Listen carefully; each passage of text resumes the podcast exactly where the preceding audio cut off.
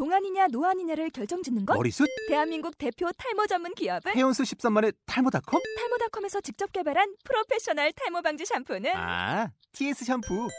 늘어진 두피 모공을 꽉! 단 한 올의 모발까지 꽉! 사용할수록 풍성해지는 나의 모발. 이제 탈모 고민 끝! TS 샴푸. 아웃도어 RV 레저 캠핑에 가장 유명한 쿨러 브랜드는 콜맨? 에이 아니야 도메틱이지 전 세계 캠핑카 냉장고도 전부 도메틱이라고 꽁꽁 얼린 생수통을 넣고 다녀야 하는 아이스박스 시대는 갔다. 전기나 차량용 배터리를 연결하면 스스로 냉각, 영하 22도까지 냉동이 가능한 냉동 쿨러도 오직 도메틱. 도메틱 쿨러로 무더운 캠핑장에서 더욱 시원한 맥주 맛을 느껴보세요 지금 바로 네이버에 도메틱 쿨러를 검색해 보세요. 이 방송은 세계에서 일어나고 있는 새로운 도전과 시도들을 격려합니다. 그 시도들을 통해서 만들어지는 사회적 가치에 주목하면서 그것이 우리의 삶 속에서 가져올 변화들에 주목하며 이들을 유형화될 수 있는 형태로 창업과 사회적 기업, 공유 경제 등의 이슈에 주목합니다.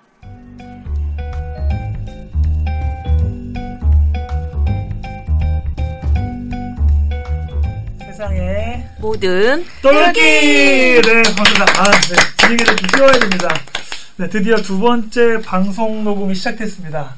네, 그 먼저 게스트 분들 소개를 먼저 할까요? 저는 영원한 그 세모돌의 박힌돌 하재웅입니다. 반갑습니다. 네 안녕하세요 오늘 처음 인사드리는데요 저는 세모돌의 구르는 돌 최현미입니다 와, 네. 안녕하세요. 저는 오늘 메인 게스트로 네. 나온 제주도에서 올라온 고은경입니다. 반갑습니다. 와. 안녕하세요. 오늘의 구르는 돌 부산에서 부산에서 온 따끈따끈한 사회 중년생 박서연입니다. 와, 네. 저희가 드디어 이제 2회차 녹음이 되면서 온전한 세팅이 된 것 같습니다. 이제 메인 게스트도 모시고 또 이렇게 학생 내지는 청년들의 어떤 고민들과 또 갈증들에 대해서 질문해 주실 분도 모시고 그래서 서로 이제 좀 더 이렇게 밀도 있는 방송이 될 것 같습니다. 오늘의 주제가 뭐죠? 주제 오늘 운- 운영진 같은 운영진 주제요 저는 하재웅님이 네. 얘기해 주실 줄 아, 알고 알겠습니다. 네. 네, 오늘은 주로 이제 국제 활동 그래서 오늘 네. 메인 게스트가 되시는 우리 고은경님께서 다양한 이 간판만 들어도 사람들이 혹하는 그런 뭐 유네스코라고 들어봤나 이러면서 막 UNDP, 뭐 코이카 뭐 이런 활동들을 많이 하셨기 때문에 국제 활동에 대한 이야기를 하려고 하고요. 사실은 이제 국제 활동과 더불어서 glocalization이라고도 많이 하는데 사실 지금 제주도에서 그 활동하고 계세요. 그래서 어떠한 생각 때문에 또이 서울 생활 하다가 또 외국 생활 하다가 다시 또 제주도까지 내려가서 활동을 했는지에 대해서 이야기를 들어보려고 합니다. 우선은 그 좀 약간 배경 자기 개인 소개들이 좀 들어가면 좋을 것 같아요. 그래가지고 저도 이제 1회차 방송 때 얘기했지만 예, 저는 이제 주로 국제 개발 협력 활동을 주로 하고 있고 뭐 주로 이제 해외 봉사단 아니면 적정 기술 관련해서 활동하고 있는 하재웅이라고 합니다. 네. 인사했는데 뭐 개인적으로 소개 좀 하시죠. 네. 아, 네. 아, 저는, 어, 지속 가능한 디자인에 관심이 많은데, 지금 뭐, 국제개발, 요런 말씀 하셨는데, 저도 디자인 영역에서 그렇게 좀 세상이 선하게 회복될 수 있는 그런 일들을 좀 관심 있게 하고 있, 있어요. 그래서 지금은 대학생들, 중학생들 만나면서 디자인 교육하고 있는데, 네, 이게 제가 세모들 너무 관심 있어서 하재웅님 처음 만나자마자 저 되게 관심 있다고 이성적으로 아니고 세모돌에 네 그랬습니다. 그 어떠한 관심인지 사실은 이제 그 디자인 쪽을 하시면서 네. 제가 알기로는 이제 디자인 관련된 교육도 많이 하고 계신 걸로 알고 네. 있거든요. 그래서 학생들의 어떤 면을 보고 또 이런 교육을 하고 계신지 또이 음. 교육 교육 활- 하신 교육 활동하고 이 세모돌하고 어떻게 연결된다고 생각하시는지 좀 음. 설명을 더 해주시면 좋을 것 같습니다. 네 제가 어릴 때 참 모난 아이였거든요. 음. 그래서 저, 저 나름대로는 나는 천재성이 있었다라고 얘기를 하는데 제가 사례 같은 거 이렇게 재밌는 에피소드 같은 거 혹시 어, 예를 들면 저는 어릴 때 네. 뭘 표현하는 걸 되게 잘했었어요. 아. 근데 그러면 어릴 때 친구들이 막 몰리잖아요. 네. 와 이거 뭐야 이러면서 아. 그러면 그걸 감췄어요. 마치 아. 고흐처럼. 아 그러면 그 그림 같은 네, 거라든지 네. 뭐 이렇게 표현 같은 걸 주로 이제 그림 같은 걸 주로 많이 네, 네.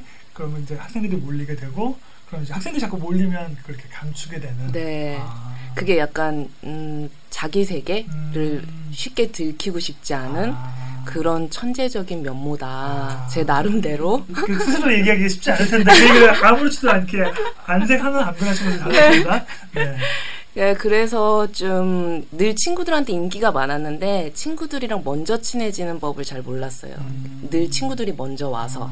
그러다 보니까 그러면 음. 사실은 그 자신의 뭔가 갖고 있는 것이 있었고 그걸 네. 표현할 수 있는 그 감성도 있었는데 네. 그걸 소통하는 방법은 약했던 네, 거군요. 네, 아, 네. 그러다 보니까 좀 관계에서 뭐 힘든 일도 있었고 뭐 이랬는데 음.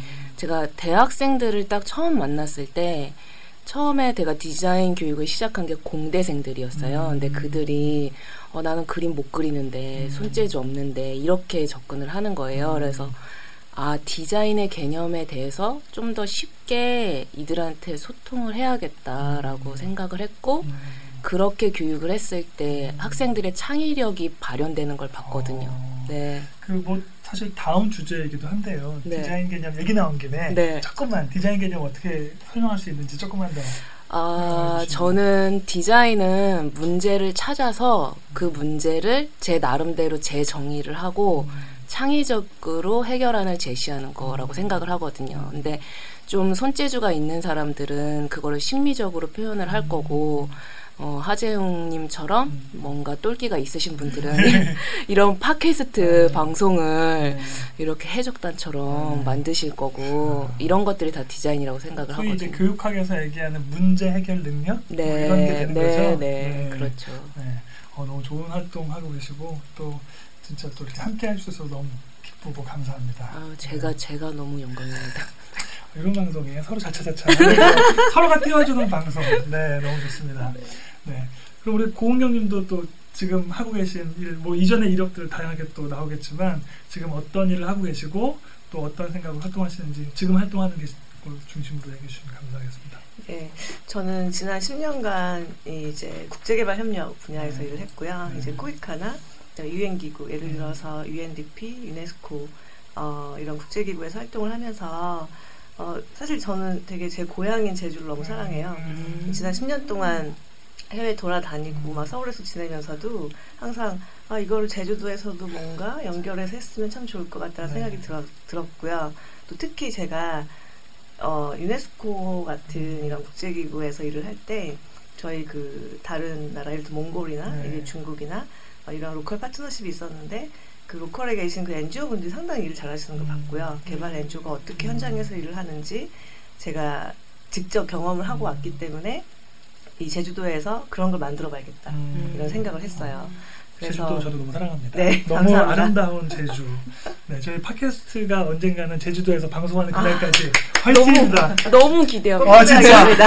저 좋은 저기 뭐지 스튜디오도 있고 여기 좋은 네. 장소도 있고 오. 저희 마이크만 들고 가면 마이크 아니 그냥 아이폰을 들고 가도 충분히 녹음 가능하니까 오십시오. 조만간 진짜 어, 제주도에서 방송하는 그날까지 네, 올레길 걸으면서 아, 너무 좋습니다. 올레길 방송? 네, 네. 좋네요. 너무 좋습니다. 네. 네. 그래서 제주도에서 제가 10년 동안 그 활동해온 내용을 바탕으로 이제 고향 제주도에 돌아와서 어, 국제개발 관련된 제주의 최초 자생 NGO를 지금 창립 중에 있어요. 이름은 글로벌 이너피스고요. 어, 이렇게 좀 이름이 좀 생소도 할 거야 아마 이제 기존의 이런 국제개발 협력 분야에서 이제 이루어진 얘기하고는 조금 음. 접근이 좀 다른 게 이게 사실 부부가 창립을 하고 있어요. 음. 저는 지금 음. 국제개발 쪽 사람이라고 하면은 제 남편은 명상가예요. 음. 명상과 그 다음에 어떤 자아성장 음. 또 요즘에 이 현대 사회에서 가장 큰 문제, 특히 청소년들의 문제는 꿈이 없기 때문에 음. 사회 청소년 문제가 발생하고 많은 이런 사회 문제가 생긴다고 생각하고 그래서 어떤 개- 자아 성찰과 또 자기 어떤 자기 스스로의 평화가 있어야지만 세계 평화가 이룰 수 있다 네. 이렇게 생각을 하고 음. 그 둘을 합친 게 글로벌 이너 피스가 된 건데요. 예, 저 같은 경우에 이제 글로벌 이제 peace에서 이제 세계 평화에 대한 거를 얘기를 하고 있고 음. 이제 국제 단위에서 이제 저희 그 이제 coworker라고 하죠. 네. 저희 동반자는 생각하는 게 inner, 그래서 I N N E R inner에 음. 강, 강조를 하는 사람인데 음. 이제 내적 성장과 자아 성찰에 더 포커스를 맞추고 음. 이걸 방법론적으로 음. 어떻게 국제개발 협력 분야에서 네. 이거를 잘 이렇게 할 수 있을지를 계속 2년 동안 싸우면서 고민을 했어요. 아, 네. 그래서 이거 제가 10년 전부터 이걸 하고 싶었는데 네. 구체화된 거는 2년 전이었고요. 음. 이제 드디어 이제 지방자치단체 등록 음. 단계에 있고 음. 정식 NGO로서 준비 중에 있습니다. 아. 사실은 제가 보고 있는 가장 중요한 키워드도 소통이거든요. 네. 사실은 디자인도 소통이라는 관점으로 네. 또 얘기를 많이 할 수 있을 것 같고 지금 활동하고 계시는 이 국제 활동 쪽도 사실 이제 구- 글로벌하게 소통하는 것도 중요하지만 가장 근본적으로는 나와 내 자신과의 소통을 또 얘기하시는 것 같고 또 한국에서 또 이렇게 세계를 향한 어떤 그런 소통뿐만 아니라 이 지방에서의 어떤 글로벌적인 소통들을 강조하시는 것 같아요. 네. 네. 저희 모토가 가장 지역적인 것이 가장 세계적인 것이고 네. 그 Think Globally, Act 네. Locally를 강조한 저도 단체예요. 무지 좋아하는 단어입니다. 사실 국제 활동하는 사람들은 다 열광하는 네. 그런 용어일 거라고 생각하고 사실 저도 이제 국제개발 협력 활동을 하면서 이 지방의 국제화, 한국의 국제화 이슈가 꽤 됐잖아요. 벌써 10년 넘게 국제대학원 육성하고 되게 많은 노력들을 했음에도 불구하고 여전히 지자체 단위에서의 국제화 활동은 여전히 너무 아쉬운 점이 많은 것 같아요. 저도 이제 지방 다니면서 국제 활동 강의 같은 걸 많이 했었는데 그러면서도 열망은 없지는 않은데 그걸 만들어내는 분위기가 여전히 쉽지 않아서 그래서 그걸 이제 제대로 만드는 것도 쉽지 않고 사람들 관심을 모아내는 것조차도 여전히 참 쉽지 않은 어려운 느낌을 많이 받거든요. 상당히 고전하시는 똘짓을 하고 건 맞습니다. 네, 쉽지 않은 똘짓인데 많은 걸 던지시면서 똘짓을 하고 네. 계십니다. 여러분이 아시겠지만 제주도가 이제 뭐 국제자유도시, 그다음에 네. 평화에서 네. 정말 유명한 세계적 관광지인데 네. 겉보기엔 화려해 보이죠. 음. 근데 사실은 그렇지 않아요. 음. 어, 이 괴리감이 엄청 크고요. 음. 이렇게, 그렇게 표방하는 뭐 국제화 세계화라고는 하지만 물론 인프라도 많이 지금 좋아지고 있긴 하지만 어, 도민들의 어떤 삶이나 음. 이 제주 청년들의 어떤 마인드는 음. 아직 그런 말씀 금방 하신 음. 그런 지방의 한계 이런 걸 네. 많이 느끼고 있어요. 그래서 제가 그러한 세계와 제주를 잇는 교량 역할을 하고 음. 그다음에 제주 청년들이 세계로 진출할 수 있는 것도 돕고 네. 뿐만 아니라 어, 제 이 단체의 이름을 어, 글로벌 이너 피스지만 부제가 있어요. 음. 부제목이 있는데요. 바로 제주 이니셔티브예요. 아. 그래서 시작은 제주에서 하지만 음. 이건 사실 국제 NGO로 나중에 음. 성장을 하고 싶은 꿈이 있기 음. 때문에 봄- 시작은 제주에서 하지만 음. 사실 나중에 어느 나라에 가서 저희가 제2의 네. 글로벌 이너피스를 만들지도 모릅니다. 멋진 멋진 똘끼 아닙니까? 우리 박수 글로벌 네. 인터페이스에서 박수 한번. 야, 정말 잘 됐으면 좋겠고요. 정말 뭐라도 저도 이렇게 열심히. 돕고 싶은 마음입니다. 감사합니다. 그런 의미에서 저번에 제가 첫번 강의도 네, 하고 네. 그래서 자비로 제주도에 오셔서 네. 자비로 특강을 해주셨습니다. 근데 저 되게 문득 궁금한 게 네. 있는데 제가 뭐 대전, 춘천, 경기도권 이렇게 학생들 만나 보면 음. 되게 다 그 지역에 따라서 또 다른 것도 있더라고요. 근데 네. 제주도는 한국에서도 되게 특별화된 지역이잖아요. 네. 거기 청년들은 여기 여기 대, 대륙도 아니고 뭐라 그러죠? 육지? 육지라고요. 네, 육지 청년들이랑 또 다른 그런 게 있나요? 우선 약간 양극화? 약간 양분화된 것 같은 게요. 음. 일단은 어떤 친구들은 섬을 떠나고 싶어 해요. 음. 벗어나고 싶어 해서 사실은 많은 제주의 청년들이 서울에 와 살고 있어요. 음. 저도 뭐 해외에서 있고 서울에서 음. 있었지만 어, 그러한 이렇게 진출하고자 하는 음. 다른 지역으로 육지로 또는 해외로 이런 친구들도 있고 그렇지만 또 어, 제주도에서만 있, 있고만 싶어 하는 친구들도 있고요. 음. 어, 되게 slow city라고 해야 될까요? 제주가 되게 음. slow하고 좀 어, 여유롭고 네. 평화롭고 이런 분위기라서 굳이 떠나고 싶지 않아 하는 학생들도 음. 있고 그래서 그 안에서 어떻게 이렇게 생활을 하고 그 안에서 꿈을 찾는 음. 친구도 있고요. 어, 근데 제주도가 근데 저는 제 입장은 그래요. 저는 생각하기에는 섬이라는 그 지리적 취약성이 너무 음. 크고 음. 정보의 어떤 격차가 너무 심해요. 네. 특히 그래서 모든 게 제주는 트렌드가 10년이 됐다고 하거든요. 음. 네. 국제개발협력 분야도 제가 지금 막 이렇게 이렇게 세워보려고 노력을 하고 있어요. 아직 음. ODA라는 개념도 음.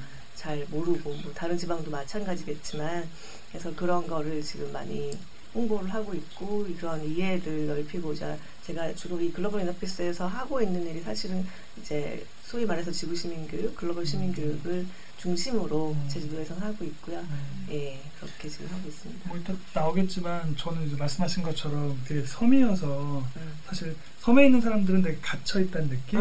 또 육지와는 다르다는 그 느낌 그런 것들을 갖고 있는데 저는 한편으로 섬이기 때문에 저는 사실 그게 기회로 보이거든요. 섬이기 때문에 어디든 나갈 수밖에 없어요. 나가는 게 당연한 거고 어디 이동하려면 그냥 비행기 타고 나가야 돼요. 배를 타고 나가든지. 그러면 한국만이 아니라 중국으로 바로 넘어갈 수도 있고 일본으로 넘어갈 수도 있고 사실은 가장 글로벌화 될 수 있는 지역이 어떻게 보면 제주도이기도 하고 그렇기 때문에 중국에서 관광객도 많이 오는 거고 일본에서 관광객도 많이 오는 거거든요. 네. 섬이라고 하는 어떤 글로벌화 돼 있는 사실은 이미 지역 자체가 글로벌화 돼 있는데 그걸 생각을 글로벌하다고 생각하지 않고 우리는 섬에 갇혀 있어라고 생각하니까 더 사람의 마음이 더 좁아지는 것 같아요. 근데 그게 아니라 그렇기 때문에 우린 열려 있구나. 열려 있으니 사람들이 오는 거구나. 그럼 우리도 갈 수 있겠구나. 라고 인식의 확장을 아까 글로벌 인피스트처럼 이 안에 있는 사- 자신의 어떤 세계관을 깰 수만 있다면 훨씬 더 많은 폭발력이 있을 수 있는 그런 잠재력이 저도 제주도에 있다고 보고 그러한 제주도가 되기를 저 역시도 응원하고 우리 세모들도 그런 지역이 되기를 이렇게 지원하는 네. 그런 네, 방송입니다. 네, 감사합니다. 아, 좋네요. 벌써 이렇게 좀 하다 보니까 분위기가 또 화기애애해지는데요. 그렇죠. 네, 감이 생기시죠, 이제 네. 방송하면서 배울 수 있는 것 같고 처음에는 이렇게 아침 아침에 이른 시간인데 네. 졸음도 덜 깨고 밥도 잘 못 먹어서 이렇게 애매하고 그런데 이제 얘기하다 보면서 아 이런 느낌이구나 이렇게 좀 감이 잡히실 것 같아요. 네, 우리 또 처음 오신 또 우리 구리논돌 박소연님께서도 네, 어떤 지금 어떤 일을 하고 계신지 또 이런 것들 좀 설명해 주시면 감사하겠습니다. 아, 예, 저는 지방에서 계속 네. 살고 네. 지방에서만 활동하다가 네. 지금만 취업을 하면서 서울로 올라오게 됐어요. 네. 그래서 사회초년생? 네, 아, 네. 그렇죠. 근데 사실 아까 전에 말씀하셨지만 지방에서는 활동을 하고 싶어도 음. 거의 그런 기회도 없고 음. 알려고 해도 알 수 있는 방법도 없고 음. 그런 인프라 같은 게 거의 구축이 안 돼 있다고 음. 보시면 돼요. 음. 그래서 저도 이제 서울에 왔지만 음. 지방 학생들을 위해서 뭔가 할 수 있는 그런 걸 만들고 싶어서 오게 되었고 네. 또 국제기구 이런 것도 관심은 많지만 음. 하기가 힘들잖아요. 네. 그래서 오늘 대표님 말씀 듣고 네. 어떻게 하면 좋은지 네. 활동이 어떠셨는지 네. 그런 거 듣고 싶어서 나왔습니다. 네. 깨알 질문 많이 해주시면 좋을 것 같고요. 네. 네, 또 제, 제주도도 좋아하지만 또 제 마음은 또 부산에 또 많이 들었거든요. 뭐그 어떤 가수가 불렀던 부산 여자라는 노래는 아주 좋아합니다. 네, 네. 한 소절 불러주실 수 아니 있을까요? 아닙니다. 쑥스럽습니다. 네, 그 네, 아무튼 그 중간 중간에 또 고민이라든지 아니 청년들의 입장에서 실제로 그러면 국제기구 어떻게 진출할 수 있는지 어떻게 네. 진로를 디자인하면 좋을지에 대해서도 얘기해 주시면 좋을 것 같습니다. 벌써 자기소개만 이렇게 살짝 했는데도 벌써 시간이 훅 가버렸어요. 네. 사실은 저희가 이제 2회차 방송이어서 1회차 방송을 이제 몇 분이 듣고 이렇게 피드백도 좀 주시고 계시거든요. 어떠셨어요? 1회차 방송 재밌게 네. 들으셨다고 하셨는데 네. 어떠셨는지. 제가 1회차 방송을 이 세모돌 로고를 디자인하면서 들었거든요. 음. 근데 시간이 어떻게 가는지 모르게 그러니까 1시간 분량인데 한 30분 체감은 그렇게 들었던 어, 것 같아요. 감사합니다. 네. 저- 저희 2회차 방송에서 intro만 했는데도 시간이 이렇게 훅 간 것처럼. 네. 네. 그리고 이제 공유경제 스태프로 제가 섬기면서 하재영님을 알게 됐거든요. 근데 그런 얘기도 하시고 이제 스크립트 없이 방송을 마음 가는 대로 하신다고 하셨는데 너무나 구성도 좋고 잘 짜여지게 자화자찬하면서 네. 서로 이렇게 띄워주고 막. 네, 정말 너무 놀랬던 그런 그런 시간이었고요. 아무래도 저희 PD님이 편집을 잘해주신 것 같고요. 네, 그래서 어제 그 공유경제학교 1, 2기 분, 1, 2기 분들 같이 만났어요. 그래서 네. 팟캐스트 어떻게 되고 있는지 궁금해 하시더라고요. 네. 그래서 어, 지금 오늘 2회차 준비하고 있다. 그래서 그 장영화 대표님이 왜 얘기를 안 해줄까라고 네. 하면서 관심을 표명하셨어요. 네. 어, 널리 한 번 더 방송을 해야 될 것 같아요. 네. 네, 홍보를. 네, 사실은 아직은 업로드가 되지 않은 상황이어서 이번 주에 이제 로고 다 나왔고 음. 그 다음에 이제 앞에 인트로, 영문 intro까지 녹음이 딱 됐기 때문에 정식으로 사실은 이제 탁 launching이 되면 그때 이제 쭉 풀려고 하는 게 더 음. 강하고요. 왜냐면 또 워낙 먼저 이렇게 나서는 경우가 좀 많아가지고 조심하고 있습니다. 나름은 조심 모드. 음. 네, 그렇게 보시면 좋을 것 같고요. 그럼 이제 본격적으로 이제 메인 게스트분 모셨으니까 본격적으로 국제 활동에 대한 이야기를 좀 해볼까요? 그그 국제 활동에 들어서 우선은 배경이 중요할 것 같아요. 저희가 다 이제 공부도 했었고 나름 또 대졸 이상 네. 또 청년들도 한국에 거의 이제 대부분은 이제 대학 공부 물론 그렇지 않은 사람들도 많고 이제 거기에 대한 이야기도 할 텐데 실제로 이제 그 국제 개발 협력 활동을 했는데 전공이 지리학 그래서 이 지리학 학부도 제주도에서 나오시고 또 지리학을 공부하셨고 그러면서 지금 이제 박사과정 이제 논문 하나 남으셨는데 석사 또 박사도 하시면서 계속 지리학을 고수하고 계세요. 지리학에 대한 이야기가 빼놓을 수 없을 것 네. 같아요 오늘에서 지역이 제주도라고 하는 것도 연결돼 있을 것 같고 이 국제 활동과도 아주 밀접하게 연결돼 있을 것 같아요. 네. 끈적끈적한 지리 이야기 부탁드립니다. 네. 네, 저는 지리학도 사랑합니다. 아, 제주도 사랑하는 사랑하시는 것만큼. 게 너무 많으신 거 아니에요? 예, 지리학은 사람들이 오해를 좀 하시는 네. 부분이 있는 게, 뭐, 땅 보고 다니고, 이렇게 음. 뭐, 지질학, 뭐, 해서 뭐, 암석 막 이런 거 공부하는 걸로만 네, 아시는데. 맞아요. 사실은 저희가 네. 지지, 지, 네. 지리학 그러면 어떠세요 느낌이? 저희 고등학교 때 지리 공부했었는데 한국 지리 아, 이런 거 네. 생각하면 네, 뭐 기후, 지형 이런 네. 거밖에 기억이 안 그러니까 나죠. 지도 지도 펼쳐보고 뭐 이렇게 네, 찍어가지고 맞아요. 공부했던 기억밖에 없어요. 디자인님은 어떠세요? 지리학에 대한 기억? 저는 공부를 안 해가지고 어, 비슷하시네 저는. 네. 네. 네. 전 초등학교 때부터 이렇게 칠판에 세계지도 그리는 게 취미였어요. 음. 이렇게 세계에 대한 꿈이 있었고, 아. 이제, 어, 지리를 너무 좋아했었는데, 지리학과를 이제 정, 입학을 하다 보니, 지리학이 상당히 매력적인 음. 학문이라는 걸 알게 됐고요. 이게 크게 이제 개통지리학과하고 지역지리학으로 나뉘고, 네. 지역지리학은 말 그대로 그 지역을 총체적으로 이해하는 거고요. 네. 개통지리학은 크게 인문지리와 자연지리학으로 나뉘어요. 어. 인문지리학은 어 이제 한마디로 인간의 삶에 관련된 모든 걸 연구하는 학문이에요. 음. 그래서 그 안에는 문화지리학, 사회지리학, 농업지리학 이런 게 다 있고요. 음. 그다음에 자연지리학 밑으로는 아까 말씀하신 기후학, 그다음에 지형학, 음. 해서 종합 학문이라고 해요. 네. 그다음에 정말 다양한 크로스 커팅이 가능한 음. 그런 학문이고 사실 우리나라에서는 지리학이 조금 무시당하는 것 같아요. 네. 요즘 역사만 강조하는데 사실 지리가 정말 중요하거든요. 네. 독도 문제라든가 네. 그다음에 이런 세계화나 이런 세계적인 것을 이해할 때도 사실은 세계 지리를 알아야 되거든요. 네, 근데. 너무 경시되고 있고 네. 그다음에 어, 그 지리학이 사실은 국제개발 협력에 있어서 상당히 중요한 학문이에요. 예. 그래서 외국에서는 영국이나 이제 특히 유럽 쪽에서는 지리학을 했다 그러면 상당히 교양 있는 사람으로. 사실 제가 이거 에피소드인데요. 네. 제가 유네스코에 처음 음. 이제 그 면접 시험을 봤을 때 음. 사실 그때 최종까지 이렇게 경쟁으로 간 음. 최종 그 면접을 본 사람이 두 명이었어요. 근데 저는 그때 한국 사람들끼리 경쟁이었거든요. 음. 근데 저는 사실 영어 전공이 아니라서 음. 그 영어가 좀 딸리고 사실은 음. 말도 그냥 그냥 막 하고 하는데 음. 이제 그 다른 경쟁자분은 영어 전공자가 영어를 음. 상당히 잘하시는 분이었어요. 어 근데 면접을 볼 때, 그러니까 국제기구의 면접을 볼 때 영어만 잘한다고 되는 게 아니라 내용이 중요하고 음. 전공이 상당히 중요하거든요. 음. 근데 그 당시 면접을 봤던, 그러니까 저, 제 보스가 되실 분이 면접을 봤는데요. 그분 전공이 지리학이었어요. 아. 그러니까 둘이 말이 통하는 거예요. 제 음. 영어는 조금 좀 네. 어설프지만 네. 쓰는 용어나 네. 그다음에 의도하는 바를 정확히 파악하고 음. 전문적인 영어를 이제 음. 하면서 음. 그때 이제 입사가 됐었거든요. 음. 그래서 지리학이 왜 중요하냐면은 이 지역 이해에 있어서 중요하고 음. 또 사람들의 삶에 대해서 학문적으로 공부를 하는 것이기 때문에 어, 이 해외 국제 활동 할 때 저는 상당히 도움이 됐고요. 음. 또 제가 유네스코를 일하기 이전에 제 처음 국제 활동의 시작은 코이카였어요. 음. 네, 코이카 여러분 혹시 아시나요?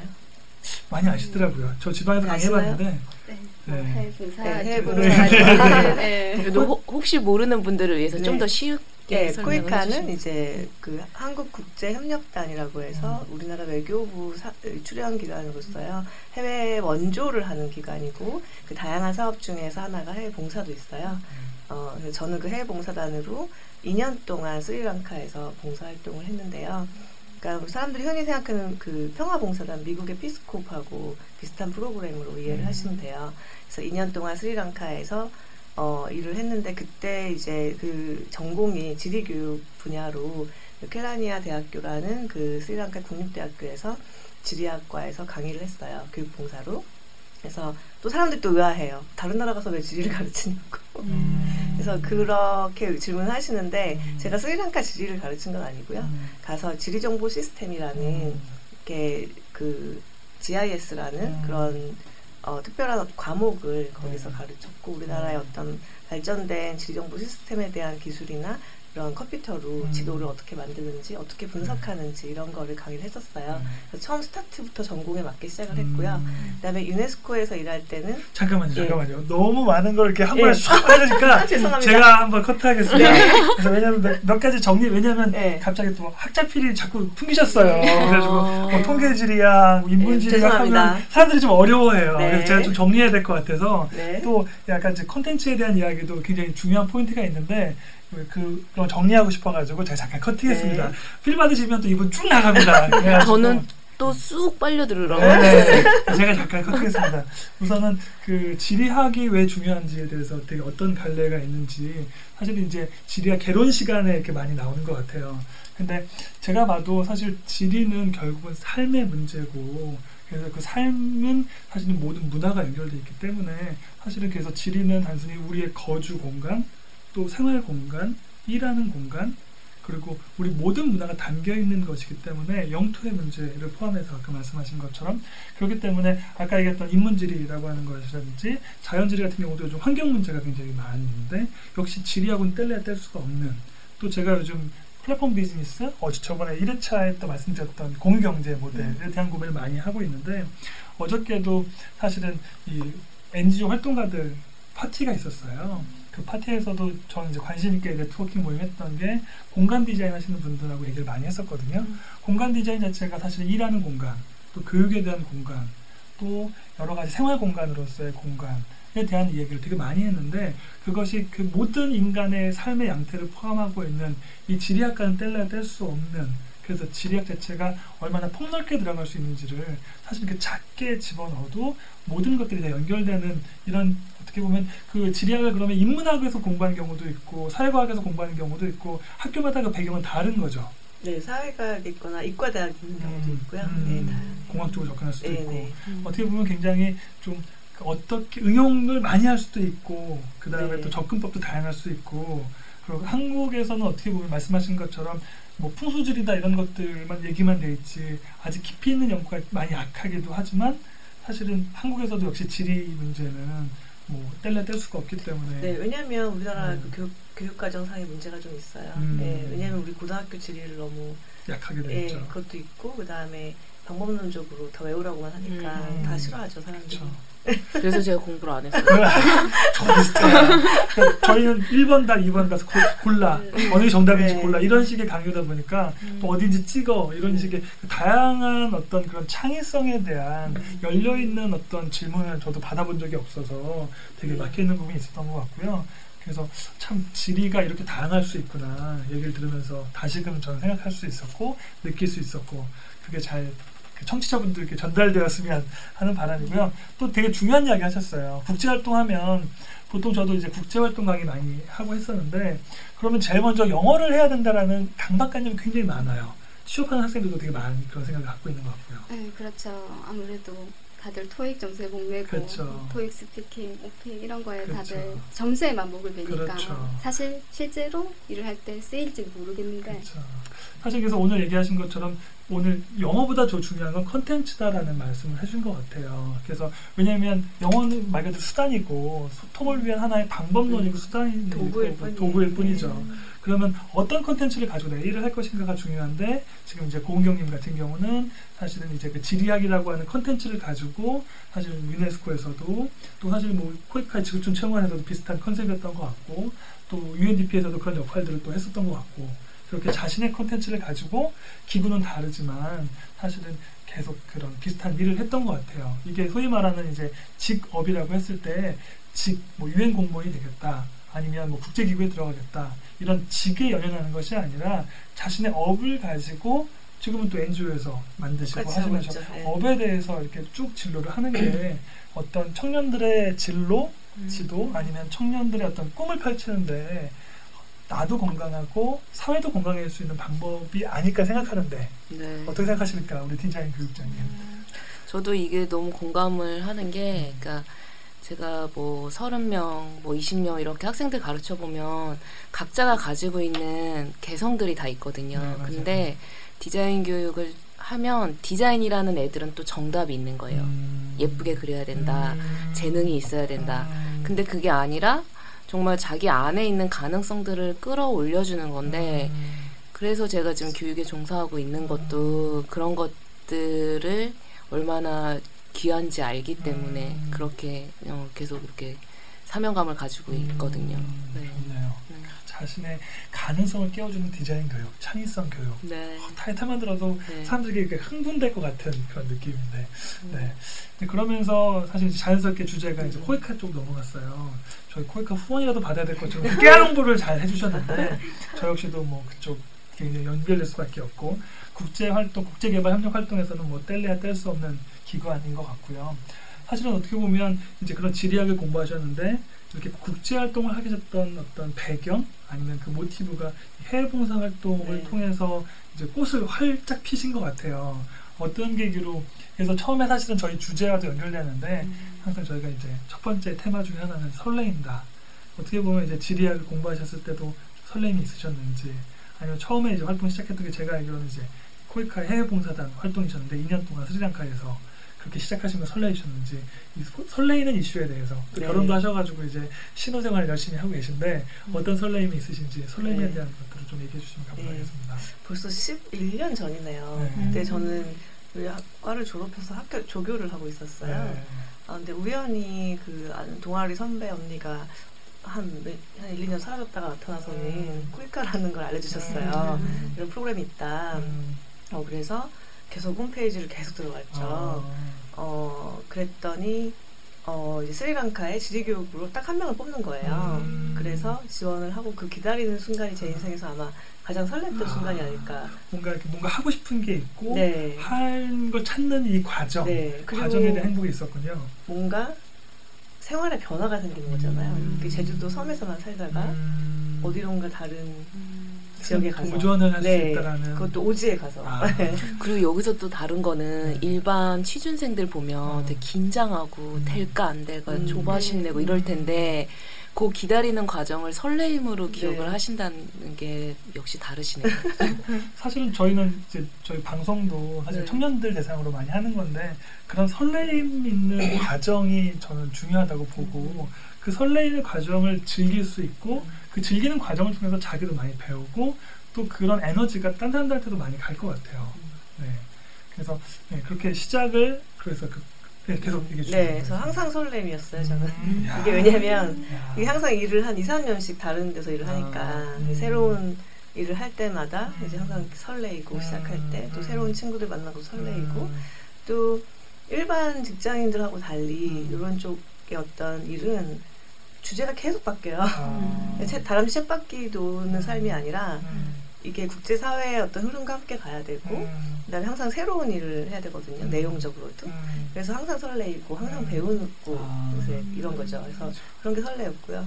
그래서 네. 어떻게 보면 이제 평생 배운다는 관점 네. 그래서 지리학을 또 했고 지금 또 대학교에서 강의도 하고 계시고 하지만 여전히 본인은 배우는 사람으로서의 네. 포지션을 얘기해 주셨고 또 그 일을 하면서도 지금 이제 글로벌 이너피스도 사실은 또 대표님으로 되시고 또 하시겠지만 또 여전히 배우면서 네. 함께 하면서 소통하면서 같이 배워가는 그런 컨셉 맞죠? 네네. 네. 아, 너무 좋네요. 네.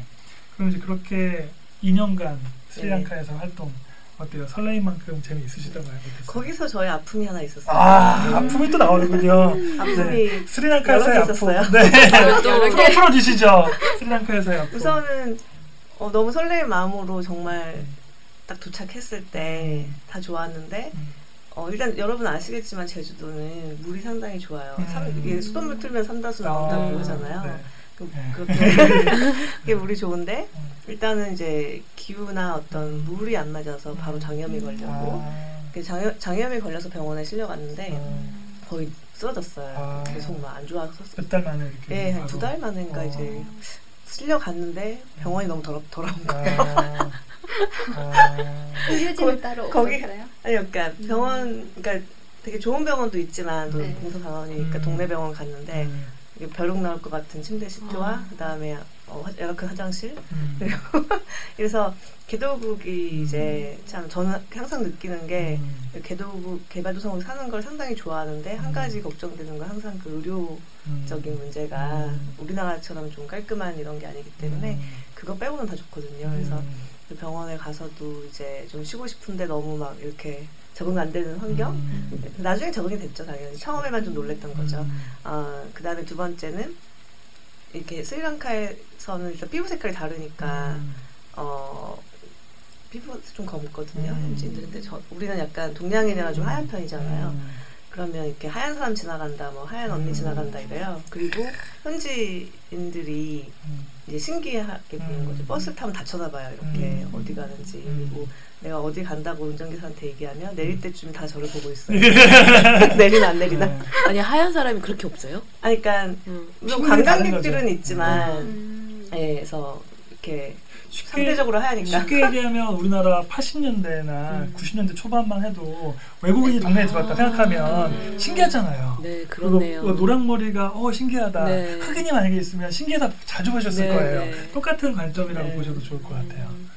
그래서 음. 그런 왜 주목받는 기분은 참 좋긴 하지만 또 음. 한편으로는 어 이건 이런 얘기 또 해야 될지 네. 모르겠는데 잘릴 수도 역- 있겠지만 편집에서 예. 해주시면 됩니다. 이렇게 어 중국인들도 참 많았어요 네. 스리랑카에 네. 근데 우리 봉사단 그때 16명이 같이 파견이 됐는데 이제 여자분이 4명이었고 이렇게 근데 저가 이상하게 음. 계속 안 좋은 일을 겪었어요 음. 왜 그런가 했더니 제 헤어스타일 때문이었어요 음. 제가 그 당시에 긴 생머리였거든요 음. 나름 되게 청순한 그런 이미지였는데 아. 지금은 지금도 뭐 청순하십니다. 네, 네, 네.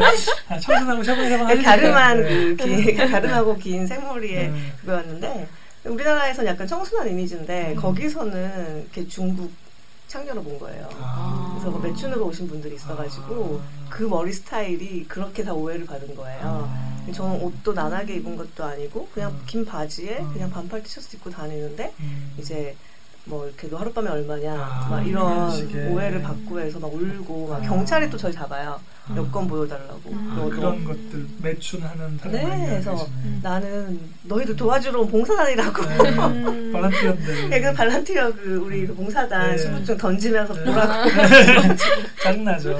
네, 막 그런 오해도 받았었어요. 아. 그래서, 그래서 그런 것들은 좀 힘들었지만 음. 정말 큰 아픔은 제가 2003년부터 2005년까지 2년 동안 활동을 했는데요. 음. 2004년도에 쓰나미, 인도양 쓰나미가 아. 났어요. 온 나라가 다 망가졌어요. 음. 몇천 명이 죽- 음. 통계도 정확히 저 음. 기억이 안 났는데 어, 얼- 엄청 많은 사람이 네, 사망을 엄청난 했고요. 이슈였죠. 네, 음. 저는 그 당시가 크리스마스 다음 날이었고 음. 예, 일요일이었어요. 아. 보통 일요일 날 저는 일요일이니까 쉬어야 되니까 바닷가에 네. 놀러도 가고 하는데 그날은 제가 몸살이 나서 집에 누워 있었거든요. 음. 근데 갑자기 이제 쓰나미가 온 거죠. 화창한 음. 날이었는데 많은 사람이 사망하고 거기에 온 도로가 파괴되고 사- 어, 정말 저는 시체 썩은 냄새를 처음 맡아봤어요 음. 그래서 우리 이제 코이카 와서 긴급고 하고 음. 근데 저희 생, 그 코이카 활동의 후반기는 거의 긴급고였어요. 음. 그다음에 복구 활동. 음. 그래서 그때 느낀 게 그런 아픔이 어떻게 승화가 됐냐면은 음. 제 진로를 바꾸게 된 거예요. 아. 그러니까 원래는 제가 지리학 전공이 정확한 전공이 지리 교육이에요. 음. 사범대학 출신인데 음. 원래는 우리 과를 나오면 선생님이 되거나 음. 뭐 학원 강사를 하거나 뭐 이런 교육계에 가는데요. 저는 그 쓰나미를 겪으면서 음. 이제 국제개발 또는 이 음. 그, 당- 그 당시에 처음 유엔을 알게 됐어요. 솔직히 음. 유엔에 관심도 없었거든요. 그 전에는. 그리고 유엔 차들 막 지나다니고 음. 이게 그 복구가 되고 그 세상이 바뀌는 거를 제 눈으로 확인을 한 거죠. 아. 그래서 그 뒤로 진로를 아 나는 이렇게 세상을 바꾸는 일에 음. 동참해야겠다. 음. 그래서 그때부터 진로가 바뀌어서 아. 이쪽으로 이렇게 길을 걸어온 것 같아요. 네. 그좀 더 정리를 하면 사실은 해외 봉사 사실 뭐 2년 동안 아까 얘기하셨던 것처럼 개발도상국에서 활동을 한다. 참 이게 쉽지 않은 일이고 그 일반 학생들이 들으면 어때요? 2년 동안 개발도상국에서 활동한다. 글쎄요. 네, 여성분이고 또 연이나 그런데 외국에서 그것도 우리나라보다 후진국이니까 네. 사실 생각만 해도 힘들 것 같잖아요. 네. TV에서 연예인들이 가끔 가서 그렇게 보여주기 식으로 네. 하는 거랑도 다르니까. 네. 근데 저도 처음에 교육 지리 교육이라고 하셔서 네. 당연히 선생님 하실 거라고 생각했는데 음. 또 그런 계기로 해서 인생의 또 터닝 포인트가 된 거니까 네. 그런 것도 기회가 있으면은 그런 쪽으로 생각인 학생이라면은 음. 가서 또 새로운 경험을 하면서 음. 새로운 삶을 살 수 있는 네. 계기가 되는 좋은 계기가 될 것 같아요. 맞아요. 사실은 아까 두 달 만에 이제 그 물이 안 맞아가지고 장염도 걸리시고 하셨었는데 그 그렇게 아픔들을 겪을 수밖에 없는 것 같아요. 근데 어떤 사람은 그 아픔을 겪었을 때 아 나는 안 맞는구나 라고 해서 실제로 봉사단원 중에서도 포기하는 경우도 있잖아요. 6개월 안에 맞아요. 1년 안에 포기하는 경우도 있고 근데 그럼 그걸 끄지 그럼에도 불구하고 계속 유지할 수 있었던 그 이유는 뭐세요? 어떤 동기 때문에 장염에 걸려도 아무렇지도 않게 계속 진- 진로를 나가고 또 매춘으로 오해받으면서 굉장히 눈물을 흘리면서 이거 이제 편집 안 되겠는데. 네, 옆에서 아, 얘기하시고. 얘기하시고. 네. 그래가지고, 아, 이거 좋아해. 따끈하네. 남의 아픔을 들춰내는 방송. 네. 그래가지고 되게, 그러면서 되게 가고 싶은 마음도 당연히 들을 수밖에 없을 것 네, 같고, 네. 첫 활동, 특히 이제 제주도에서 이제 오기야, 금이야, 이렇게 귀하게 또 자란 어, 여학생이 가서 또 졸업하고 그렇게 하는 게 쉽지 않았을 것 같은데, 그럼에도 불구하고 2년 동안 지속적으로 활동을 할 수밖에 없었던 내면의 동기 같은 게 혹시 있었나요? 현지인들이죠, 바로. 음. 현지 친구들과 음. 현지 동료들. 왜냐면 제가 대학에서 일을 했는데, 그 당시 병원에 누워있을 때도, 음. 이제 나 울면서 한국 가겠다고 막 사실 음. 그랬어요. 음. 그 정말 무슨 고생이에요, 그게. 맞아요. 했는데. 이제 그 우리 현지 동료, 우리 같이 일하는 우리 강사라든가 현지인들 그 행정실 직원 다 와가지고, 음. 우린 너를 사랑한다고. 음. 진짜 감동이었어요. 아. 그래서 그, 그렇게 주변에서 많이 도와주셔가지고, 아. 네. 확실히 뭔가 정말 제일 힘들게 하는 것들도 현지인인데 네, 맞아요. 결국 가장 힘이 되는 것도 결국 현지인일 수밖에 네, 없는 그게 정답이에요. 네. 네. 사실은 한국 사람 잡아줬으면 별로 반응하지 않았을 텐데 그렇죠. 예. 현지인들이 잡아주고 널 정말 필요로 하고 있고 그 마음을 네. 사실 언어가 또 약하다 보니까 네. 더그 마음이 느껴지는 것 같아요. 그래서 그들의 어떤 붙잡음을 음. 뿌리치지 못하신 거군요. 네, 지금 고은경님 네. 울 뻔하셨어요. 지금 네. 눈시울이 갑자기 촉촉해가지고 그 기억이 저희 촉촉해지는 어, 눈물 되게 방송 많아요. 할수 있었는데 하두영님이 자꾸 멘트를 길게 하셔가지고 제 멘트가 결국 문제가 되는군요. 아니에요. 네. 시간이 되게 빨리 가네요. 네. 시간 빨리 갑니다. 그 사실은 이제 그러면서 또 전 세계의 또 다른 역사라고 할수 음. 있는 쓰나미를 경험하셨어요. 그러면서 아까 삶의 진로가 또 바뀌었다고 하셨는데 어떻게 보면 쓰나미를 또 경험했다는 것 자체가 또 그 안에서의 또 두 번째 터닝 포인트와 음. 같은 그래서 어떻게 보면 모든 것이 사실은 이제 그 폐허되는 그런 음. 상황을 경험하신 거잖아요. 그래서 어떻게 보면 이제 폐허가 되고 그것이 이제 긴급구호라든지 여러 가지 방식으로 복구되는 현장을 보신 거고 사실은 누구 시체를 경험하는 것도 시체 썩은 냄새 혹은 그런 극한 상황을 경험하는 것도 누구에게나 없는 건데 굉장히 요즘 뭐 세월호 사태도 네. 있었고 트라우마도 네. 좀 있다고 많이 하고 그렇게 하셨는데 그 역시도 어떻게 보면 잘 소화하시고 잘 자기 거화 하실 수 있었던 것 같아요. 어떤 것 때문에 이렇게 가능했을까요? 네. 되게 많이 생각을 많이 하게 되고 많이 음. 배우는 것 음, 같아요. 음, 저는 이번 세월호 사건 보면서 우리나라 정말 음. 최후진국이라는 생각이 음. 들더라고요. 음. 긴급구 어떤 이런 대처에 대해서. 네. 정치적 발언 조심하셔야 네. 됩니다. 네. 저희는 정치는 조심합니다. 네. 네. 예. 네. 스리랑카 때 처음 그 경험을 하고, 근데 제가 중국의 어, 유네스코 베이징 office에서 일을 했는데요. 음, 그게 어, 동아시아, 동아시아 cluster office였어요. 음. 그 몽골하고 남북한, 일본, 중국을 커버하는 헤드 그 본부가 베이징에 있어서 음. 제가 거기서 3년 동안 유네스코로 음. 일을 했었거든요. 근데 거기 살 당시에 지진이 났어요. 음. 스촨 지진. 음. 그래서 그때 현장에 가지 못했고요. 왜냐하면 다 통제를 했어요. 중국 정부에서. 음. 그래서 못 갔지만 유네스코 차원의 프로젝트를 준비를 할 때 소수민족 그, 어, 그 문화 유물들이 음. 많이 파손이 돼서 음. 그런 거 어떻게 복구할 것인지에 대한 논의가 있었고 음. 근데 또 중요한 게 역시 그 외상후 스트레스 트라우마 음. 치료를 어떻게 해야 될 것인지 이런 게 상당히 음. 중요한데 사실 그 재난이 나고 난 후, 후에 어, 실종자도 있고 사망자도 있고 또 생존자도 있지만 사실은 그 가족분들이나 음. 이 생존자 자체도 산 게 아니에요 사실은 음. 심리적으로는 죽은 거나 마찬가지예요 아. 그 충격이 평생 가거든요 아. 근데 이게 재난이 났을 때 몇 개월 안에 바로 같이 치료가 돼야 되고 음. 어떤 심리적인 support를 해줘야 되는데 음. 우리나라는 아직 그런 거에 대한 네. 그 인식이 네. 없기 때문에 네. 우리나라가 해외 원조를 할 때도 네. 단순한 그런 물자 지원이나 가서 복구하는 것도 중요하지만 네. 심리치료 시스템을 많이 발굴을 하고 그런 네. 쪽에 투자도 많이 해야 되거든요. 네. 그래서 그런 걸 많이 느꼈고요. 또 제가 어 그래서 항상 그 뭐라 그럴까요? 이렇게 이런 기- 재난을 좀 겪어서 그런지 약간 그 항상 긴장하는 그런 거 있어요. 그리고 남일 같지가 않은 거예요. 음. 그런 일이 생기면 네. 그래서 제가 한국 돌아오고 나서 IT에 지진이 났어요. 네. 기억나시죠? 몇년 네. 전에. 그래서 그때는 제가 자진해서 갔어요. 제가 꼬드겼죠. 네네. 네, 같이 가셨어요? 아니요. 사실은 티오가 이제 저한테도 왔었는데 저는 이제 움직일 수 있는 상황이 아니어서 근데 이제 그 공경님이 그런 쪽 관심도 많고 또 막 그 그걸 가만히 있지 못하세요. 그런 재난이 상황이 생기면 본인 자체가 가만히 있지 못하세요. 뭔가 해야 되는 것 같은 그런 네. 것들 많이 있으셔가지고 그래서 이제 모 기관 메디피스라고 하는 기관을 네, 통해서 긴급 기관입니다. 의료 기관 네. 네. 이렇게 해서 같이 파견돼가지고 활동하셨죠. 예. 네. 그래서 가서 배운 건 뭐냐면은 이게 이 긴급구호라는 거나 재난구호는 시스템이 있어야 된다. 음, 그래서 시스템을 배워야 된다, 우리도. 음, 그런 생각을 했고, 그런 생각을 갖고 있던 중에 세월호가 이, 이 음. 쓰면서 네, 네. 그런 생각이 더 중요하게 돼서, 네. 예, 사실은 저도 나중에 제가 만든 단체에서 아직은 지금 이르긴 하지만, 네. 어, 재난 후에 사람들의 어떤 마음을 네. 치료하고 마음을 도와줄 수 있는 음. 그런, 우리는 인어 단체니까. 네. 그래서 그런 어떤 프로그램도 네. 준비하려고 이제 네. 심리치료 전문가나 미술치료 전문가, 이런 아동심리 전문가들을 네. 모으고 있어요. 네. 아, 그 유가족분들의 심리 치료의 중요성에 대해서 말씀하셨는데 음.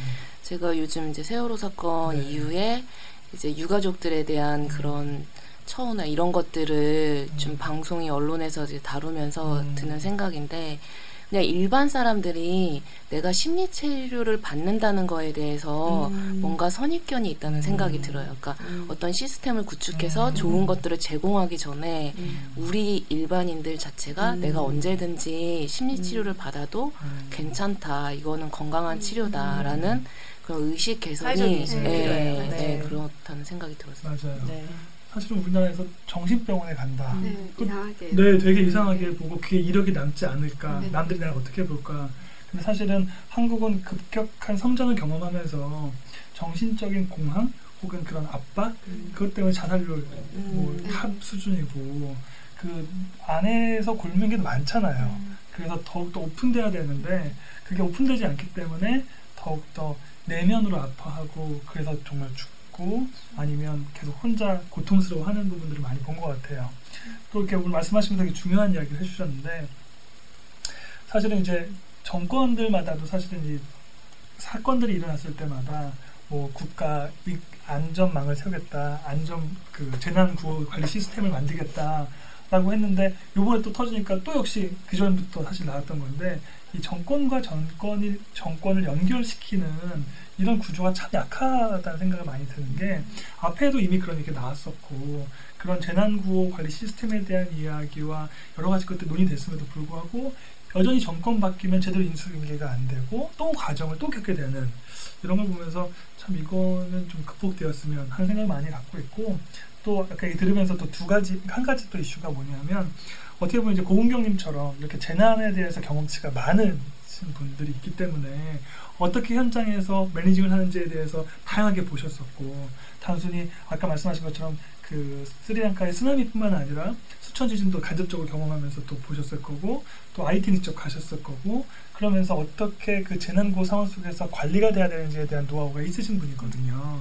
그렇기 때문에 어떻게 보면 한국의 지금 자원봉사 시스템들 되게 그 시스템도 없고 또 어떻게 해야 되는지 잘 모르는 상황인데 이런 분들이 사실은 그렇게 발란티어로 할 수 있는 그 플랫폼만 있어도 그 저는 이제 공유경제 지난번에도 많이 얘기했는데 이제 그런 식의 어떤 자원활동가들을 효율화되고 특정 이슈에 따라서 이렇게 발란티어들을 수집하고 매니징할 수 있는 이런 시스템이 좀 구축되는 게 사람들 참여하고 그 참여를 통해서 뭔가 만들 사실은 이제 그걸 느끼신 분들은 다른 것도 필요 없고 자기가 뭔가 하고 싶어 하는 것만 있는 거잖아요. 그럼 하고 싶어 하는 장만 만들어주면 굉장히 헌신적으로 할 수 있고 그 에너지가 자연스럽게 나와서 할 수 있는데 그런 게 여전히 너무 없는 것 같아서 지금도 사실은 그 이제 진도 앞바다 같은 데 가면 여전히 구호물품 정리 제대로 안 돼 있고 봉사활동이라고 해봐야 사람들 안내하고 구호물품 정리하는 정도로 그쳐버리는 걸 현장에서 많이 듣게 되거든요.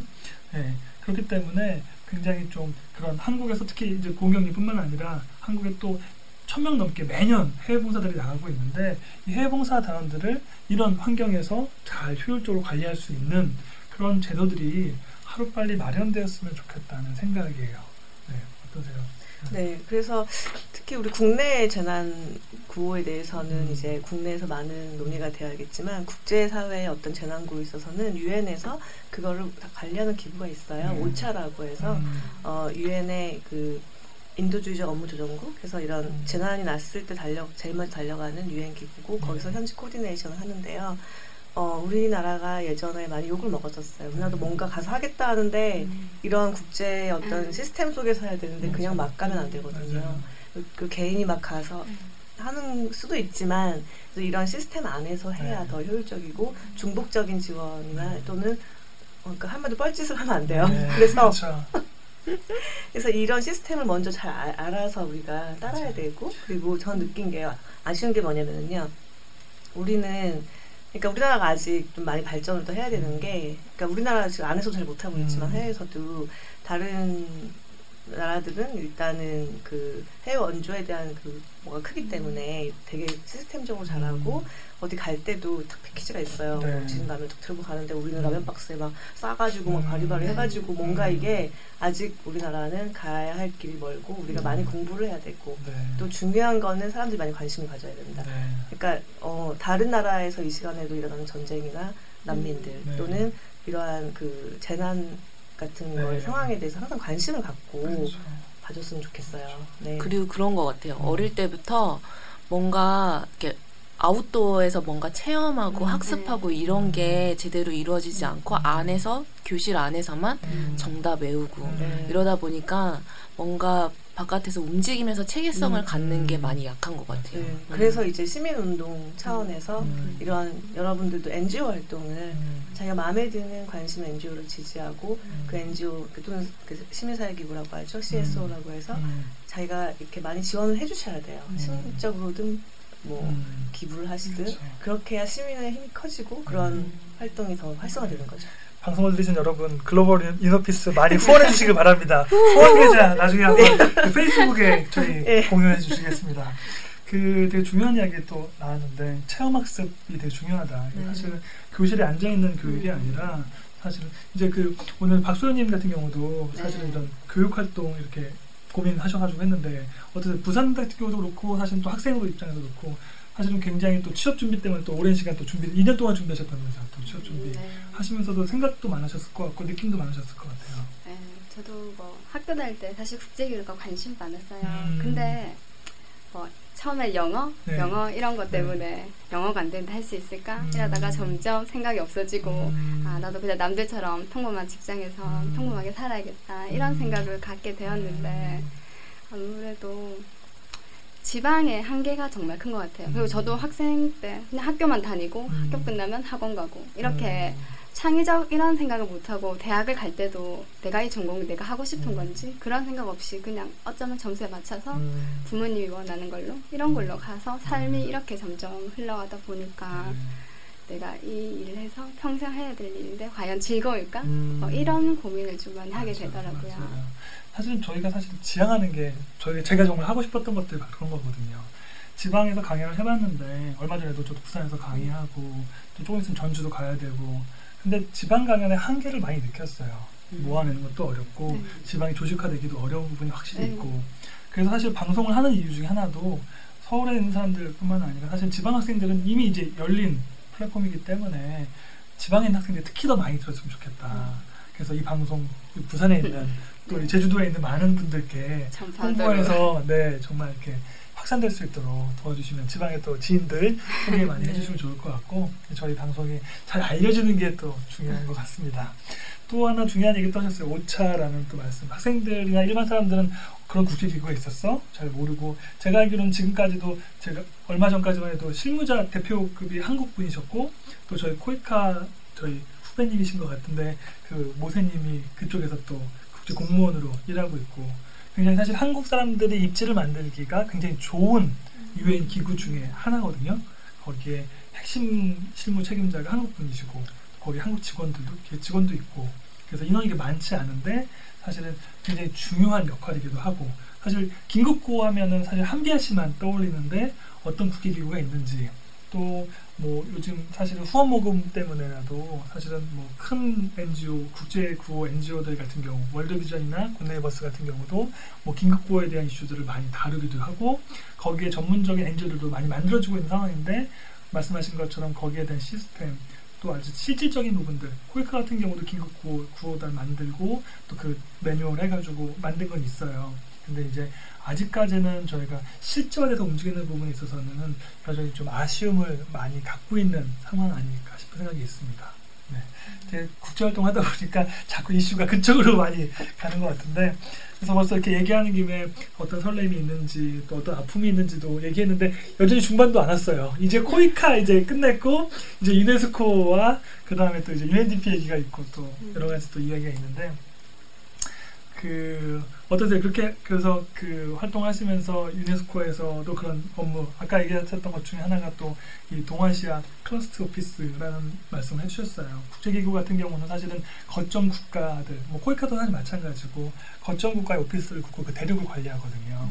그래서 그 국가들이 managing을 하는 역할들 그 업무에 대해서 좀 소개시켜 네. 주세요. 그쪽 업무에 대해서. 유네스코 가이 유엔 안에서도 교육과 과학과 음. 문화 부분을 이제 담당하는 음. 역할을 하고 있고요. 어, 그 안에 부서가 이제 다섯 개가 있는데 저는 그 중에서 인문사회과학 부서에서 일을 했어요. 제 음. 전공이 지리학이다 보니 그 전공에 맞아서 거기서 일을 했고요. 음. 어, 주로 이제 인권이라든가 음. 또는 뭐 환경윤리 음. 어, 그리고 이제 여성 그다음에 음. 어, 특히 이제 빈곤한 사람들의 어떤 음. 삶을 어떻게 개선할 수 있는지 음. 그래서 예를 들어서 몽골에 음. 지금 이주민들 그러니까 몽골의 그 유목민들이 지금 음. 많이 일자리를 잃고 음. 살, 그 생, 삶의 그 어떤 변화를 겪고 음. 다 수도인 울란바타르로 와서 음. 빈민층으로 살고 있거든요. 네. 그 이유는 바로 어떻게 보면 그 책임은 우리한테 있을 수도 있어요. 음. 왜냐하면 지금 기후 변화가 음. 큰 문제인데 음. 기후 변화 때문에 몽골의 그 사막화 문제가 더 음. 심각해지고 있고 특히 음. 겨울에 그 영하 그 마이너스 거면 40도까지 내려가는데 이제 한파까지 막 불어서 네. 동물들 가축들이 다 죽- 하나 죽고 음. 있어요. 그러면 이 유목민들이 이제 다 생계를 이어나갈 길이 없기 때문에 무조건 도시로 오고 음. 또뭐 이제 보- 본인들도 애들 교육을 도시에서 받게 하고 싶은 것도 있고 해서 음. 오는데 그냥 무조건 그 게르 하나 집- 짓고 그냥 그 천막 있죠 음. 옛- 그 옛날 전통 가옥 네. 그거 짓고 정착을 해서 살고 있어서 음. 그들의 어떤 그분들을 위한 직업훈련 교육이라든가 여러 가지 음. 교육 또는 음. 그분들의 어떤 사회적 서비스를 받기 위해서 정책을 바꿔야 되기 때문에 음. 그런 걸 제안해 주는 일도 하고 음. 그런 활동들을 했어요. 음. 또 우리나라에서는 제가 또 역으로 하- 한국으로 출장을 왔죠. 그래서 음. 와서 했던 일이 이제 이주 우리나라 그 이주 노동자의 인권 음. 문제가 아주 심각해서 음. 그런 거 관련된 프로젝트도 했었고요. 음. 또 이주민 여성들, 뭐 동남아 음. 쪽에서 오신 분들 특히 음. 그분들의 어떤 여성 인권에 대한 문제들이 있어서 네. 그런 부분에 대한 프로젝트를 진행했습니다. 네. 아, 중요한 얘기 많이 하셨네요. 네. 네, 사실은 또 저희가 다루려고 하는 다음 주제들과도 많이 연결돼 있어요. 아까 말씀하셨던 기후 변화가 사실 사람들이 되게 체감을 못 하는데 사실 이제 글로벌 활동 하다 보면 이 기후 변화가 얼마나 임팩트가 있는지 또 우리가 잘 못 느끼고 있지만 우리는 지금 마스크 쓰고 있는 정도 그 다음에 뭐 황사가 있다 좀 불편하다는 느끼는 정도인데 진짜 현장에 나가면 이게 실질적인 주민들의 삶과 얼마나 밀접하게 있는지를 아마 많이 또 경험하셨을 네. 것 같아요. 또 제 베프가 몰디브 사람인데요. 네. 몰디브가 지금 가라앉고 있잖아요. 음. 그래서 몰디브 정부에서 인도랑 호주에 땅을 사고 있대요. 음. 나라가 이사를 가야 되니까. 음. 근데 이 상황이 뭐 우리 제주도에도 일어날 수 있는 거잖아요. 음. 솔직히. 예. 맞아요. 큰 문제죠. 그렇죠. 사실은 청년들은 사실은 이제 자신의 현재를 바라보는 것이 아니라 자신의 미래를 바라봐야 되거든요. 10년 후, 20년 후, 저는 이제 교육할 때도 되게 중요한 얘기가 청소년들 교육 같은 경우는 사실 10년 후를 내다보는 교육이 돼야 된다.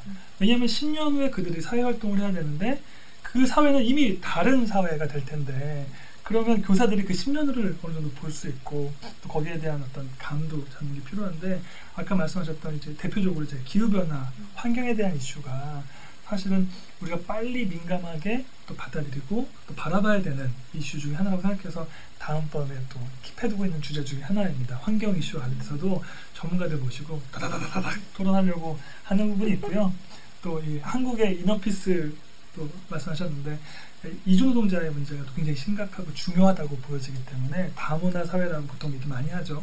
일부에 따라서는 그런 용어를 좋아하지도 않기도 하지만 그래서 이 한국에서 살고 있는 이주자들의 문제 사실은 저희도 국제개발 협력 활동을 하면 현지에 나가면 외국인 노동자가 돼서 일을 하는 거잖아요. 저도 그래서 얼마 전에 그런 글을 썼었는데 모 기관에서 이렇게 클럽으로 그렇게 하면서 많은 생각을 했던 것 같아요.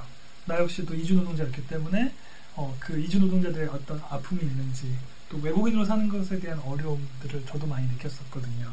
그래서 이 한국 내에서 그 자원들을 좀 더 잘 활용할 수 있는 그런 방법들을 다음에 또 한번 저희가 또 게스트분 모시고 다양하게 들을 수 있을 것 같고요. 이제 유네스코 넘어가는 건가요, 이제? 그 다음에 또 굉장히 중요한 또 UNDP 사실은 어, UN 오피스 중에서 어떻게 보면 개발도상국 중심으로 많이 그러니까 활동을 하기도 하지만 선진국에서도 물론 역할도 있고 굉장히 큰 오피스 중에 하나라고 생각이 들고 또 역할도 많은데 한국은 되게 독특해서 UNDP가 굉장히 많은 진화와 변화를 겪는 과정에 또 계시기도 했었는데 UNDP 활동에 대해서 좀 소개해 주시죠. 네. 어, UNDP는 우리나라 이제 한국 대표부에서 제가 일을 했었는데요. 어, 우리나라 그 6.25 전쟁 이후에 가장 힘들었던 시기에 들어왔던 유엔 기관이고 이제 많은 그 원조 사업을 우리나라에게 원조를 줬던 그런 기구죠. 근데 그게 어, 2009년도 12월 31일자로 문을 닫았어요. 네. 철수한 거죠. 상당히 명예로운 철수인 겁니다. 저는 실직을 했지만. 네. 네, 그 과정 속에서 저도 네. 집 나르고 하는 활동을 했었습니다. UNDP가 뭔가 네. 이바지하고 싶어서. 네. 네. 어, 왜냐하면 우리나라가 이제 선진국이 됐 다고 해요. 음. 제가 이번 세월호 사건 보면 아닌 것 같은데 음. 됐다고 해요. 그래서 이제 그 좀 약간 어려운 용어일 수도 음. 있겠는데 그 어, 전 세계 그 흐름 속에서 그 음. 닭이라고 좀 잠깐 설명해 네. 주시겠어요? 네. 그, 그러니까 정확히 원조와 관련돼서는 주로 선진국들이 활동을 많이 하고요. 선진국들의 모임이라고 하는 OECD들은 다 아실 거예요, 아마. 청취자분들도. 그래서 OECD 내에서 개발 원조를 하고 있는 그 협의회가 있어요. 그걸 이제 DAC이라 그래서 DAC라 그래서 그 개발 원조 위원회 뭐 이런 식으로 저희가 불리고 있거든요. 음. 그래서 그 OECD 중에서도 원조를 하는 국가들이 뭉쳐가지고 사실은 전 세계 왜냐하면 그 국제 개발 협력이라고 하는 이슈는 전 세계 아젠다가 되게 중요하기 때문에 상호 협력 또 조화 또 이 수원국에 대한 수요 파악 이런 것들을 협력해야 된다는 목표가 되게 많기 때문에 그래서 그 OECD 내에서 이 그 개발 원조 위원회를 만들어 가지고 그 국가들 우리나라도 한 3년 전인가요? 네. 그래서 그걸 가입하면서 그 사무실이 음. 이제 철수를 음. 하게 된 거였어요. 음.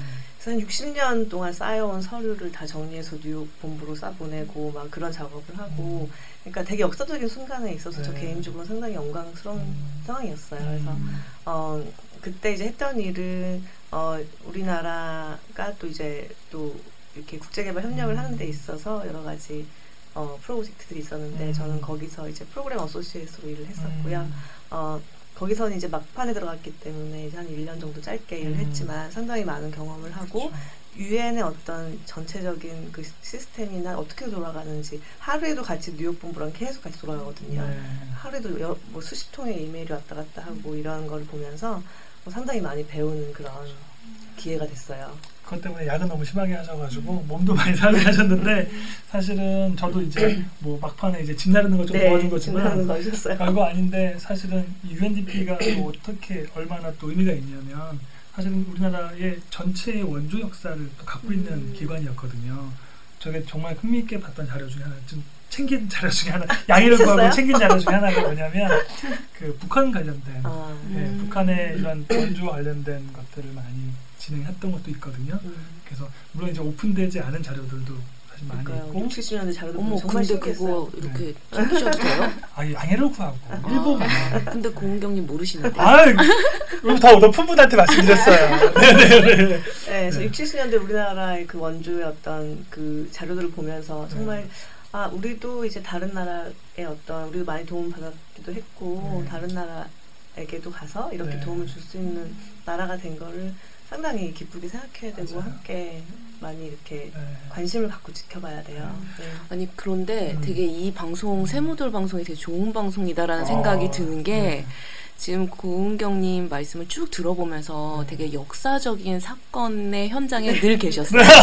그 UNDP도 네, 그러네요. 60년의 역사의 네. 그 마무리 끄트머리, 단계. 네. 끄트머리 1년이라고 해도 네. 거기 그 네. 마무리 단계에 들어가는 것도 참 쉽지 않을 텐데 네. 네, 그래서 뭐 살아있는 역사책과 우리가 이렇게 함께 방송을 하는 이 팟캐스트 너무 너무 훌륭하죠. 네, 네. 자화자찬 사람들이 어떻게 생각할까.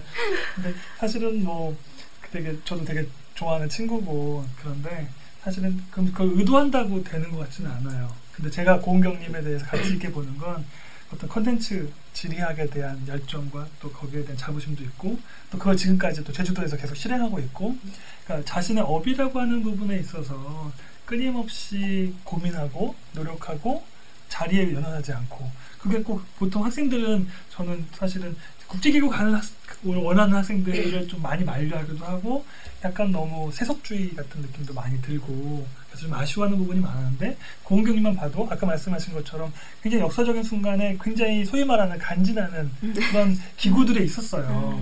근데 거기에 연연하지 않고 지금은 또 훌 던져버리고 또 제주도에서 이런 똘짓을 할 수 있는 근데 이건 사실은 자신의 업이 있기 때문에 가능한 거고 그래서 더 빛날 수 있는 거고 그래서 또 열릴 수 있었던 세계가 아닐까 싶어요. 네. 그래서 청년들한테 하고 싶은 얘기는 음, 이렇게 저는 지리학이라는 베이스를 갖고 국제 활동이라는 활동을 계속 해오고 있잖아요. 음, 근데 단지 그게 지금 뭐 대학에서 강의도 하고 뭐 NGO도 만들고 있고 네, 국제기구에서 일했고 우리나라 정부기관의 코이카에서 일했지만 음, 저는 계속 그런 식으로 저의 그 일맥상통하는 그 기저에 흐르는 건 계속 쭉 가는 그렇죠. 거거든요. 맞아요. 청년들도 마찬가지예요. 음. 고등학생 친구들 많이 찾아와요. 음. 국제교회에서 일하고 싶은데 네. 무슨 과에 가야 되냐? 음, 그거는 바보 같은 질문이다. 음. 우선 유엔 홈페이지 들어가서 음. 유엔 산하기구가 수십 가지가 있는데 음. 당신이 좋아하는 분야가 뭔지 먼저 찾고 그거와 음. 관련된 전공을 가라.